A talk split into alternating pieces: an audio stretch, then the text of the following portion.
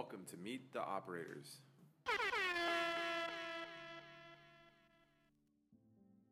I'm usually asking people about what, what gets them so psyched that they jump out of their chair, right? Or what gets them so sort of angry. And what I want to see in that is I want to see passion. I want to see fight, um, and, and, and sort of not the rhetorical or the, the sort of maybe overplayed question of tell me about a time you struggled or whatever else, but I want to see fight. And I want to see struggle. Uh, and I think that comes out in your posture. I think it comes out in your tone. I think it comes out in, in um, the way that people um, answer other questions beyond their words and the way they answer the question. So it's an intangible. All right, here we go. Jason Spero, welcome to Meet the Operators. Uh, thanks for having me. Flattered to be part of it. Oh, absolutely, man. We we go we go back a long ways in mobile.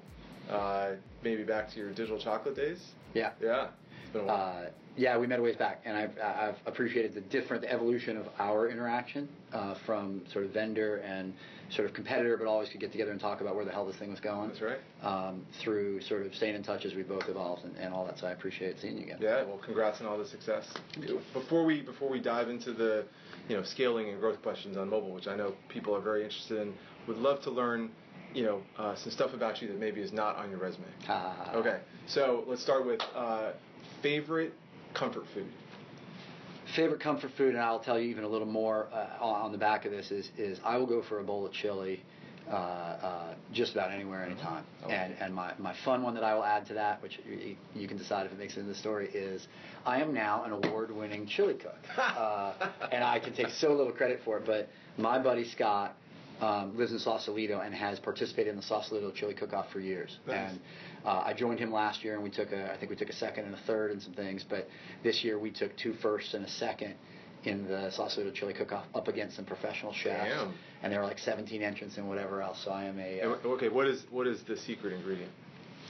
You don't have to tell me how you make it. uh, I think uh, so. Everything's cooked on site. The one thing I'll say is Scott does a lot of roasting and crushing of peppers ahead, Okay. and then he would tell you that he also puts some unsweetened cocoa in, which gives it a little bit of that mole late sweetness. Mm. So it's not just pure spice. Mm, But okay. again, I think I've probably given the Colonel's secret recipe. Yeah, a little bit, a little bit too much info than you should have. That's okay.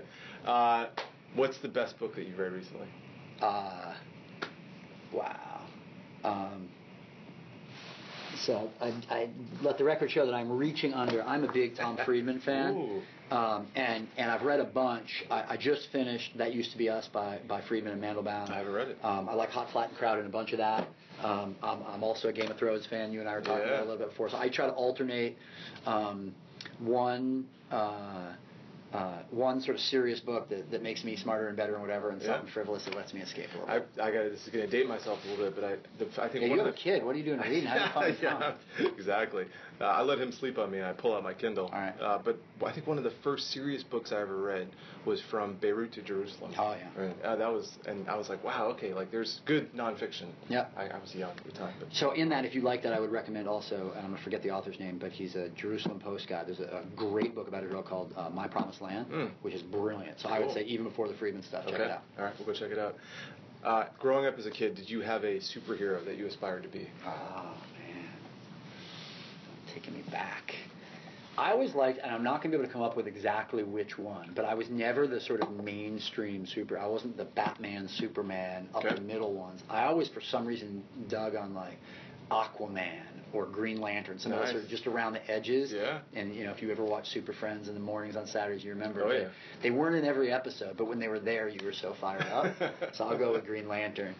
okay, cool. I'm not sure they're making movies about Green Lantern. Uh, no, oh, yeah, they, they. I think they had a Ryan Ryan Reynolds movie, Did but they? I don't think it was very good. Right. Uh, okay, if you could have any historical figure at your dinner table, who would it be? Wow. Historical figure.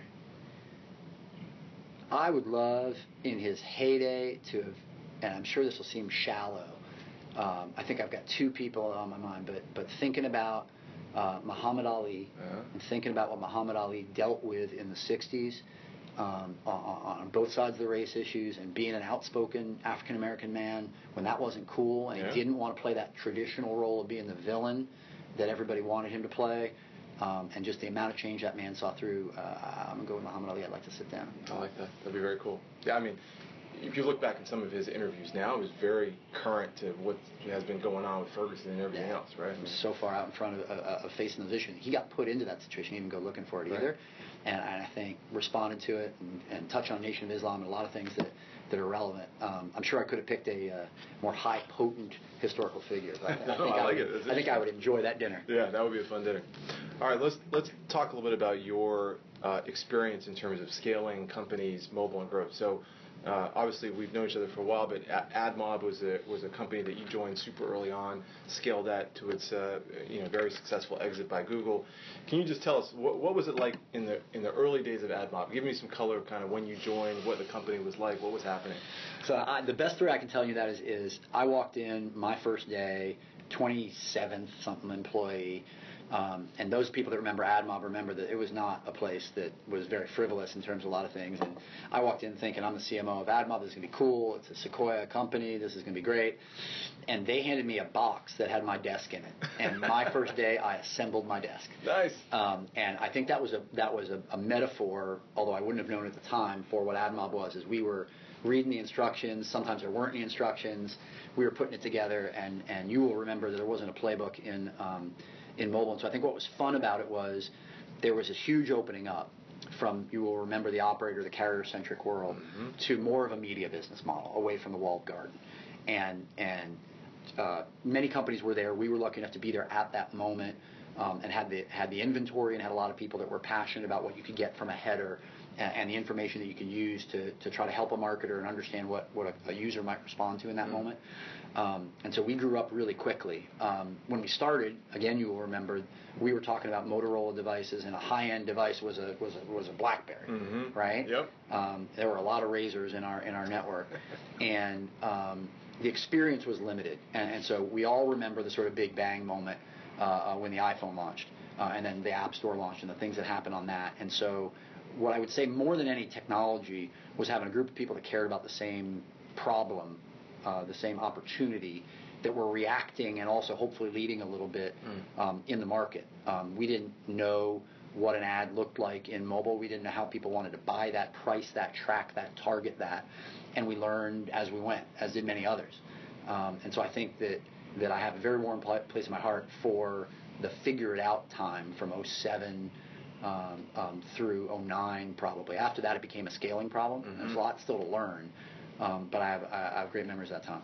What What do you think it was about the looking back the culture at AdMob that allowed you guys to learn and then to scale? Was Was it something that was conscious at the time, or now looking back, was it was it some a confluence of things? How, how do you think about it?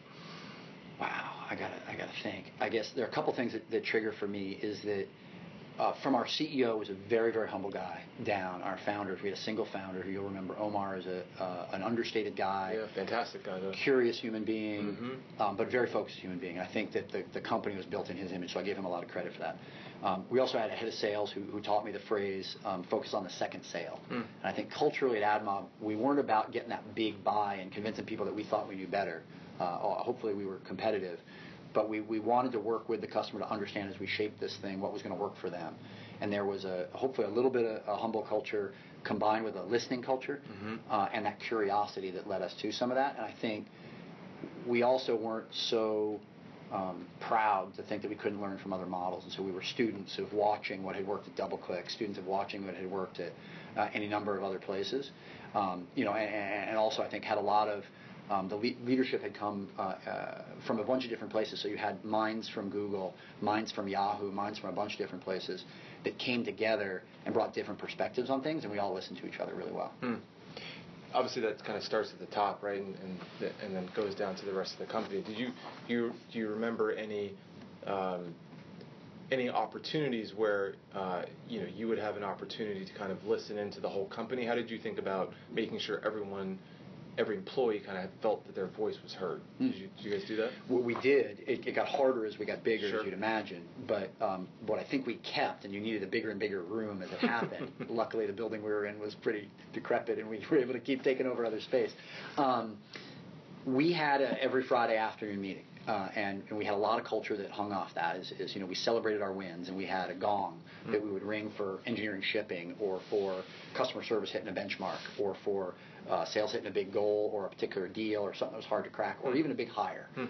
Um, and so there was a culture of everybody wanted to stick around Friday evening at 5, 5.30 or whatever it is.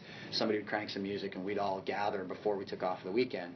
And that was that was the stand-up where people would share and it was open-ended. Mm. Omar would talk last in that meeting as I remember it. Um, but everybody had an opportunity to stand up to any individual and, and, talk. I don't remember it being a I've got a great idea meeting, mm. but I think that that that format is indicative of a culture where the idea is not going to always come from somebody who has got a senior title in the yep. organization, and people can stand up and say, "This is what happened this week, and this is why it's important to us," and uh, um, uh, and share that with everybody in one spot. You guys had to scale very quickly, right, in terms of hiring, right, at the company. I, I don't remember how big. Not necessarily by 2015 terms, but I think by by 2007, 8, 9 terms, it felt really fast. I think uh, it would have been controlled by today's. Terms. Yeah, now it would have just been normal. That's right. right. Um, as you thought about hiring out, building out your team you know, what do you, what do you look for in individuals? What what are some of the obviously there's the resume and all that, but are there character traits that traits that you tend to you know tend to focus on more than others? I think in addition to all the normal things that you look for, which is domain expertise and functional expertise and, uh, and, and a little bit of fight in them, um, I always want to see passion. I don't care. I'm not, you know, my last three or four questions in an interview have nothing to do with the job. Hmm. I'm usually asking people about what what gets them so psyched that they jump out of their chair right? Or what gets them so sort of angry. And what I want to see in that is I want to see passion. I want to see fight, mm. um, and, and, and, sort of not the rhetorical or the, the sort of maybe overplayed question of tell me about a time you struggled or whatever else, mm. but I want to see fight. Mm. And I want to see struggle, uh, and I think that comes out in your posture. Mm. I think it comes out in your tone.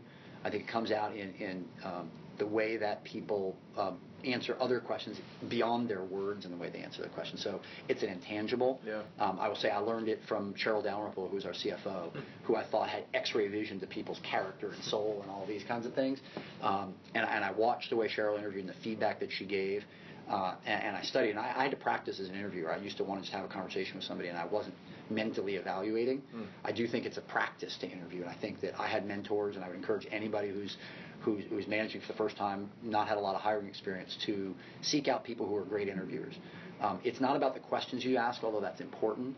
It's about the, the, the read on people and then getting the group that interviewed together and, and understanding how those people are interviewers and what they're looking for um, and having that post mortem and being a learning organization. Um, so, it, long answer to your question, but I think the short answer is I'm looking for some fight uh, yeah. and some desire. Do you do you have any kind of tweaks that you make uh, that you think about kind of specially as part of your hiring process for people? Is there is there anything that stands out to you that you've kind of brought with you through the years?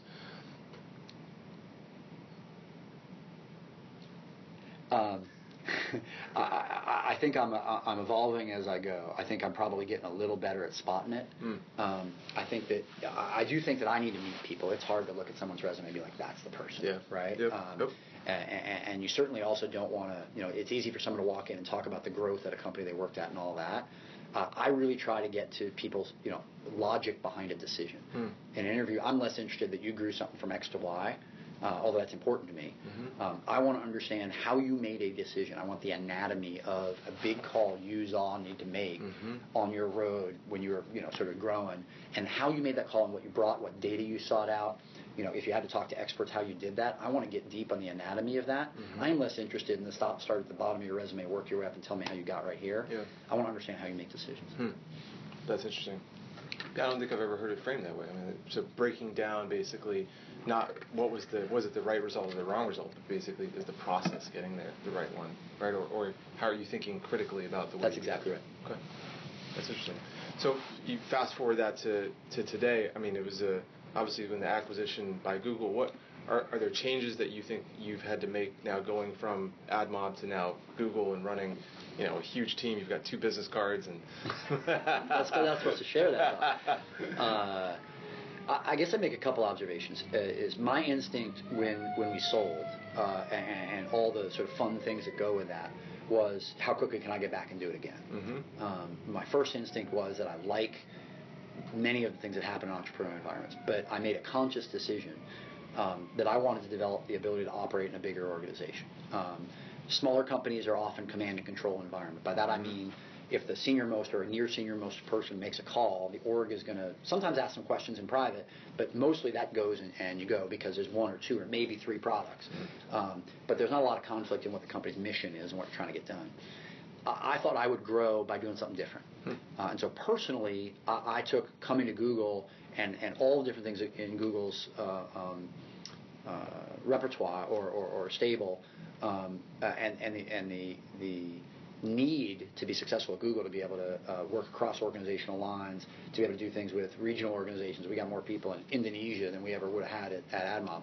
um, and uh, that was growth for me, and I consciously chose that. So that was, that was cool. What I will also say is uh, I think I've been very lucky with mobile in that I've caught the same wave, a little bad surfing metaphor, but I've caught the same wave multiple times. Mm. Is that we certainly caught it at AdMob as you guys did as well. Mm-hmm. Um, but I got to Google right at a time that all of Google's consumer-facing properties were starting to show the trend lines that said that this was a macro trend. Yeah. We saw it in YouTube. Um, although I don't know that we were as articulate about it at the time, but we saw it in YouTube. We certainly saw it in search. We saw it across all the places in Maps that we touched the customer with the penetration of smartphones and all of that. We saw the curves that now are, are sort of part of the history lesson. Mm-hmm. But while we were in it, there weren't that many people that came in and could speak about what you do about that. Right. How to take a, a customer base and educate them, how to take a product set and try to pivot it, and how to take an org, which was built to scale desktop things, particularly search. At that, at that point in time, when you joined, was mobile cross-functional across a bunch of different it teams? Wasn't, it was, was specialist. Oh, specialist. So oh. um, within the business org that I, that I joined, um, I was asked to lead a mobile sales org. And mm-hmm. first we sold search and display, which were big enough businesses, asked to think about YouTube, asked to think about uh, eventually the DoubleClick stack and analytics and other things for mobile. And we grew up for a while as a mobile team within Google that was called in when there was a mobile conversation. Mm-hmm. But there was this ongoing dialogue about how that balanced with the larger sales org that it became pretty apparent that we needed to to get out of the specialist model and every single human being in the sales org and for that matter in product and marketing and everywhere else needed to first have a cross-functional uh, uh, uh approach and ultimately needed to lead with mobile. And so that was a multiple year journey. I'm not going to say we did that overnight. And was that was layered? Conscious. Was that layered against uh, what the customers were asking for in terms of was it moving from you know had they gone out of an experimental budget or were they still doing? I guess I mean, we had gone we had gotten beyond experimental budget, but we were ahead of our customers. Okay. And I think one of the things that was hard, and I appreciate the leadership that people like Sridhar Ramaswamy and Nikesh provided, is that we started pivoting our products. Um, I'd say really hard pivot four plus years ago. Um, and I can talk about some of those as some examples if it's of interest, but that was before our customers were asking for mm-hmm. it. It had gotten we'd gotten out of experimental budgets in display and search. It was a big business by that point, but it was a big business as an upsell on a display, uh, sorry, a desktop business. Mm-hmm. Um, and um, I think the hard part was we had to make some calls, and I really give a lot of that to Sridhar and Susan and others who made that call before we were seeing customers try to pull that through. And before we were seeing customers really understand what to do with a click, a click was arriving, and I'm, I won't say a name because, but pretty much all of our customers didn't know what to do with that click, what to target, what to measure, mm-hmm. and all that. And so the, the four to five years since have been about building you know, I think the world knows app install as mobile, but there's so much more. Mobile is going to be this massive commerce platform. Mm-hmm. Mobile is going to be this massive intersection with the physical world. That's the place where the digital intersects the physical. Um, we know that it's a multi-device journey, and so we're, I'd say, more well more than four years into building the products to help enable customers on that. But when we started, nobody was asking for them. Does, does the does the overall scope of the scale ever terrify you in the sense that like at, at AdMob and you know Digital Chocolate and, and before that, you know if you were scaling something, you were scaling it you know, just making up a number here from say a 10 million to a 100 million dollar business. Now you you know tack on a couple zeros, right? How, how do you deal with that? Is it just more people? Is it more efficiency? Better like how there's do you think a, There's a lot of things in that. I think the first is um, it's the frog in the boiling water, right? If you had taken me out of AdMob and dropped me in my current job, I would have flailed. Yeah. But I think there is a there is a there's an approach and a process and a lot of things you learn by working within Google that allowed me to grow as a person mm. um, by observing different leaders. Okay. Uh, and I would call it a guy named Karim Temsamani who taught me about leading with influence as opposed to necessarily that command and control okay. authority. Let's, let's, unpack that a little bit. Right. So, what, what, do you mean by that? Le- leading with influence. What so, is Google is a functional organization. Okay. Um, I was general manager at AdMob. I had I don't know sales, marketing, BD, PR, all those things. You remember, um, and that allows you to be tightly coordinated through authority. Mm-hmm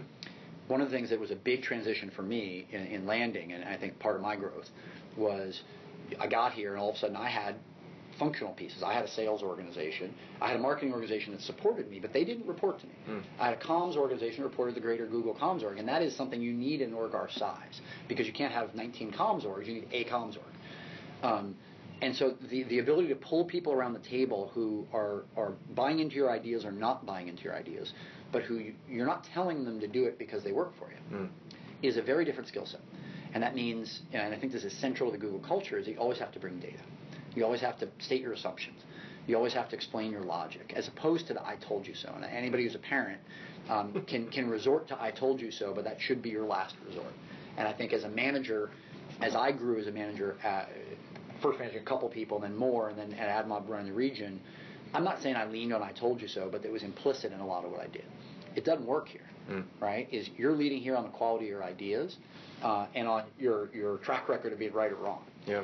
Uh, and so that was a skill that I had to first identify that I needed and then ultimately invest in. But I think it's part of what makes us stronger. It comes back to your idea about um, where the good ideas come from. It doesn't always come top down. It comes from, and, and you got to be able to recognize those and have a debate. Um, and so it takes some courage, but junior people can call out the ideas that the assumptions are wrong here. And so I had to think about how to state my assumptions, try to get buy-in. If I didn't get buy-in, work with the managers, the people I needed to. And ultimately, if they disagreed and I lost on that one, get on board and go forward. That is a very different skill set than you have in an entrepreneurial environment. It can take a tiny bit longer, uh, or sometimes more than a tiny bit longer than a startup. But in the end, I think we make better decisions. So I mean, there's a lot of lessons actually, I think, from the influence argument that can be brought back to startups, right? Which is probably the majority of the audience is listening to this and, being, and trying to figure out, okay, well, how do I apply this to, to what I'm doing in my startup yeah. and, and growing my skills? So when you think about the data as an example that people have to bring back, what is the output function, right? That that uh, is is how data is judged. Is it profitability? Is it growth? Is it users? Is it? I think that I think or does it depend on the product? I think it's company to company, product okay. to product. But what I would say is, to your macro point, I think influence is, is important. I didn't know it as much, or I wasn't as conscious of it in my in my entrepreneurial environments. But I think leading a team through influence is so much more powerful because if you can get them with influence, you never have to use your authority, and that is soft power or whatever mm-hmm. the heck you're going to call it. Mm-hmm. And uh, you can reserve that. Hey, I made this call. We're going to go. But to the extent that you can get buy-in, people are going to work harder for you than if they're told to do it. So that should be a lesson to anybody, large company or small, is invest that time to let your team know why you're doing what you're doing. Mm-hmm. There are going to be times you're going to need to say, you know what, we're expanding to the UK, right? And maybe you don't necessarily explain it to them, or you do explain it to them, but but you're in a rush and you do it quick. But I think the more you invest in your team understanding your rationale, the better you are. To your question about data, sometimes startups are hampered because it's you know one of the benefits of Google is you can get the data out of the system. We're set up to do that. And in the later year of that last year or so of AdMob, we were pretty structured with our data. But sometimes it's hard to get the you know this the you haven't taken the time to stop and build the tools to put the data structured way and get it out. So mm. sometimes you're going on the best data you got. But I think in any situation, the ability to come and say these are the one, two, three metrics that matter to us that we're going to check in on monthly. It creates simplicity and focus in a team. Uh, I don't know if that stopped or not. No, no, you're good. Okay. Yep. So I think the ability to say to the team, look, it's about this year is about depth. We want to increase our average, whatever it is, with a customer. Or hey, this year is about we want to double the number of customers. Or this year is about upping our customer satisfaction score. Or this year is about you know doubling the the, the revenue per salesperson. So this would be the objective in an OKR. Yes, I would work backward. I mean, the data can to, to make a decision doesn't have to be about the OKR, but mm-hmm. I think managing through numbers and stating the goals and then the drivers of those goals, is, as deep as you can get into that, hmm. is, is critical. I think what I was talking about earlier is just any decision: are we going left? Are we going right? Do we put our resource against this or that? To the extent that that can be a data-driven conversation as opposed to a gut conversation or a gut call, um, I think it's more powerful. and I think you get better buy-in. How how would you? So a lot of the a lot of the companies that, that I work with and that, that that I talk to, they're trying to figure out how to basically implement some slimmed down version of OKRs for their mm-hmm. teams. Mm-hmm. If you were going to do it all over again at AdMob or in any of your previous endeavors, how how would you go about kind of a, a slimmer process yeah. around OKRs for a company? Now, maybe let's take a step back what did you guys do at AdMob? Was it a, a quarterly uh, thing? I think we did a six month thing, and okay. I don't know that we were as rigorous as I would have liked to. But okay. I think it can be very simplifying. I think um, if I did it over, I would start from the top of the organization. And I think if the top of the org says this year is about this, Mhm. and, and that can't be six things, certainly in a one or two hundred person organization, Mhm. it's about this. And then everything should waterfall from that. Plus, that's leading by example. And you're going to update people on how you're doing against that. Yep. And then everybody in the org, down to the individual contributors, should be able to relate what they are doing. I'm in customer support and I'm trying to um, up my my CSAT or up double the number of calls I can take or build a tool or whatever it is. Mhm. All of that should relate back to the goal that the CEO is setting, Mhm. and the CEO should should get the buy-in from the board, and that should help with board management as well. uh, and obviously, as a board member, I'm sure you'll like that. But what I'd say is, don't try to hang lots of these. Customers should, pro- uh, sorry, uh, employees should propose their own uh, uh, once they see and should give them some time to waterfall it down. But should always go top down. And if it gets to the point where it's confusing things, you're doing it wrong. It needs to be a simplifying thing. Certainly, there are other things that you do, but to the extent that everyone sees their part in it, it's going to force the right conversation. Hmm. Okay, no, that's, that's good. That's really good. Let's let's take it back to the to the industry for a moment. All So, you've seen mobile again through its many different evolutions. What what uh, gets you excited and jumping out of bed in, in the morning for mobile, and, and and then also where Google is going in mobile? So uh, I guess I'd say a couple things. I think the the amazing thing about where we are is we're in this virtuous cycle of better networks, better, faster networks, better devices, and tons of great, smart people building stuff to do with those devices. And I think we've been living in that since the launch of the iPhone, roughly 2007, or the App Store a little bit later. And what I would say is, first of all, that's a pretty long virtuous cycle. We're eight years into it, and I don't see any sign of that slowing down. So all of that leads to more consumption, more activity, more utility, more curiosity, and all of that. And then you layer on top of that the um, micro virtuous cycle of um, all the rapid agile learning we're getting about customer experience, right? So when you see somebody nailing the experience, right? Um, you know, Uber setting the bar on um, a lot of what people want in local and utilizing maps and utilizing uh, payment and all of that, and then just a ton of companies coming in behind that. You got Zeel Massage, who will send the massage therapist and utilize the downtime and all that, who's doing the same the same thing. I think we're learning from one another, and so I think you've got this really fun virtuous cycle going on. Um, the consumer, we're all chasing this change in consumer behavior. Yeah. I think it creates entrepreneurial opportunities. I think we see much more investment on the part of Google sort of Fortune 1000 customers, and that adds to the experience when it's a great Hilton Hotels experience, when it's a great Southwest Airlines or Barclays Bank experience. That then is more I can do with my device, and I want to spend more time on it, and that's that virtuous cycle. So I think that what has held the industry back, which is implicit in your question, I think is now getting addressed, is that the the, the business models have um, at times been limited for a bunch of measurement issues. For a while, we knew that we could drive app install, and a lot of people did app install, and that was the business model. That supported a lot of really nice businesses. Um, I think on top of that, you now have an on-demand economy with virtual goods and, and a bunch of goods where people are happy to have that payment credential stored, uh, and, and my Grubhub food shows up, right? And that's great. What you're starting to see is um, the massive commercial impact that mobile has on the broad range of companies that weren't born in mobile. That's that Hertz experience. That's that um, researching something on Target and then walking into the store. We're starting to have the measurement tools, and this is, as I said, one of the things I'm most proud about that what we've invested in Google is building the fundamental understanding of consumer behavior and the ability to track and target and measure and engage that customer um, is going to unlock um, massive ad dollars, and we're already seeing that across search and YouTube and display. Here, you see that across other places in the market, and so I think that that dollars and euros and yen that are going to flow into this market, and certainly yuan as well, that are going to flow into this market, I think are going to only catalyze this virtuous cycle. And if I can ramble on just a little No, bit please, further. I think you then have layered on top of that the next billion users, right? You have a whole range of people who have not had digital connectivity in their life. And the driving down of the cost of the devices and the driving up of coverage of connectivity um, in Brazil, in India, in China is going to bring a billion people online that weren't online previously. I'm not just talking about the kid As a, as a mobile first experience. by the way, Absolutely, right? as a mobile first They won't even have a desktop. And those people, because of bandwidth and because of maybe lack of penetration of credit card, are going to have entirely different service needs.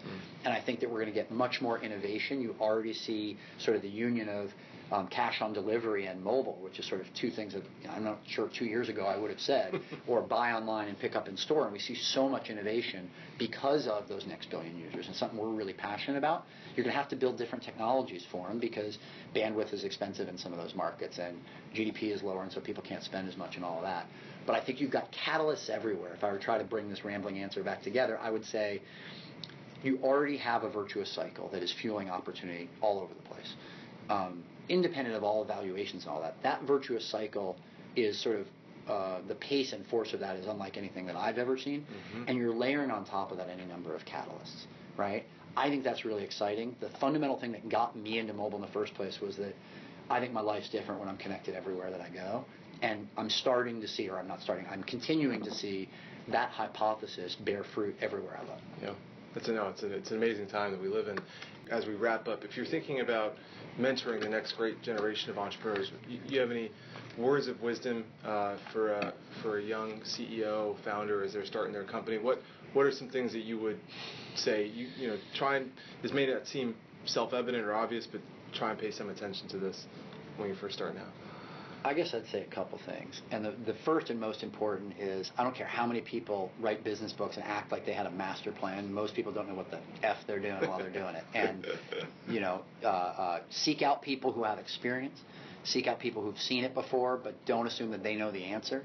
If you've got vision and you've got passion, blend that experience that others can bring with your vision. Uh, and, and you know, hopefully you're working in a place where you're not going up against sort of such entrenched things it's impossible for you to get where you're going. And if you are, uh, stick with your vision. Uh, um, the second is, as I said earlier, seek out as much data as you can. Right, you're going to make better decisions. Mm-hmm. And the third would be, uh, I'm reminded over and over again. It's a bit of a cliche, but I think it's truer than ever. It's about the people.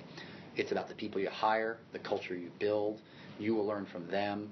They know often they will know better than you, and there is nothing more rewarding as a leader than when your team comes up with a better solution than you ever would have thought. Uh, and so for me, I think if you're watching the data um, and you don't stress about someone else knowing the answer better than you do, and you, and you get some vision and drive, and you hire the right people, I think good things happen. That's great. Jason, thank you so much for being on Meet the Operators, man. We're going to have you back soon. All right, come on. All right. Meet the Operators.